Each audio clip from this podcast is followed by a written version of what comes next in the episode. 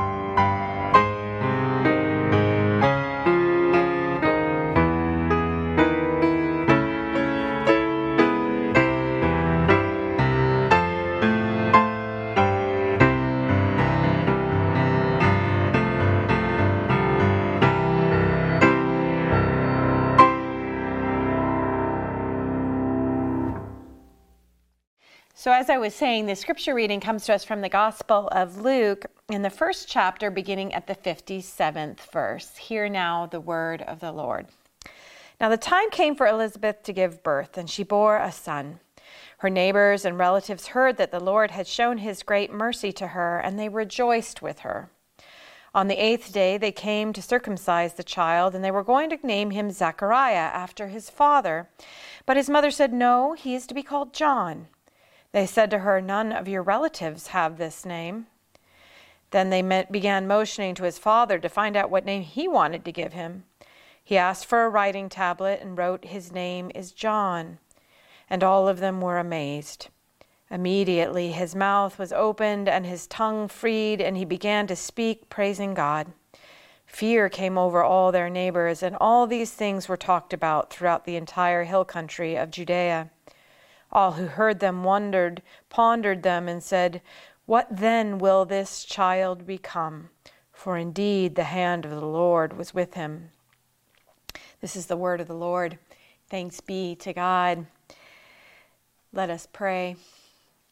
Gracious and loving God, we pray that the word just read would point to the word to come, that it would all work together to point to the word made flesh, your Son, our Lord Jesus Christ. Amen. I love the song in Les Miserables, Who Am I, which Jean Valjean sings as he's struggling to artic- uh, articulate his own sense of identity.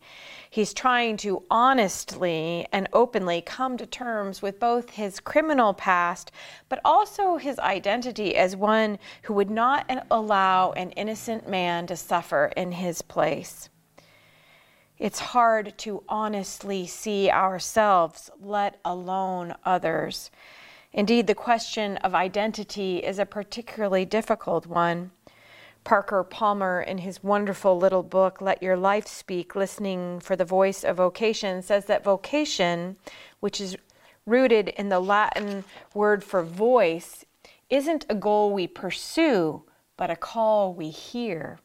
He writes, Before I can tell my life what I want to do with it, I must listen to my life telling me who I am.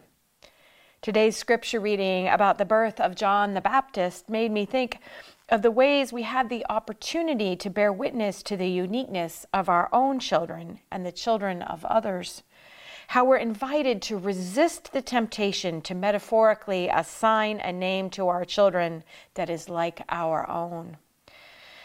We are invited to resist the temptation to assign to them our preferred characteristics or to prescribe for them a life that we believe will keep them happy or safe or secure.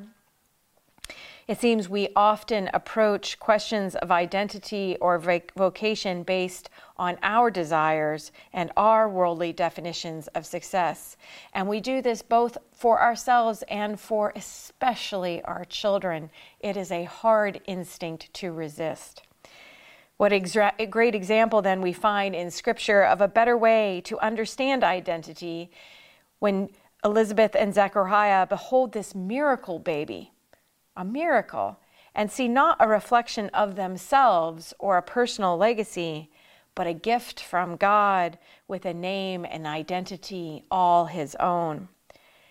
And so they name him John, just as the angel of the Lord Gabriel instructed Zechariah. And they with their neighbors wonder, What then will this child become? This child who Zechariah was promised would bring joy and gladness, this child who was great in the sight of the Lord. They stand before him as a community with a sense of wonder and curiosity. And in his obedience and by his faith, Zechariah, who for these last nine long months has been made mute by his disbelief, he's cured and he speaks and he sings and he sings God's praise. And he sings praise not for who he would have this child be, but for who God has made John to be. So Zechariah and Elizabeth are faithful and they understand themselves not to be authors, but witnesses to God at work in the boy what it would be, uh, what a gift it would be if we as parents could maintain some sense of wonder about who our children are, spending less time telling them what we would have them do with their life, and more time listening alongside them for God's voice telling them who they are. We are a community that understands the bonds of family to extend to our family of faith. That is why so many of us tutor or read to first graders or serve in Sunday school or youth group or as a Palms angel. These are all our children. What if we were to approach each one with the reverence and the humility we see modeled for us here? For each child born to us, each child baptized into our family, has the hand of the Lord upon them. Each child has an identity defined by God, and it's there for us to discover and to celebrate with joy and with gladness. Let us pray.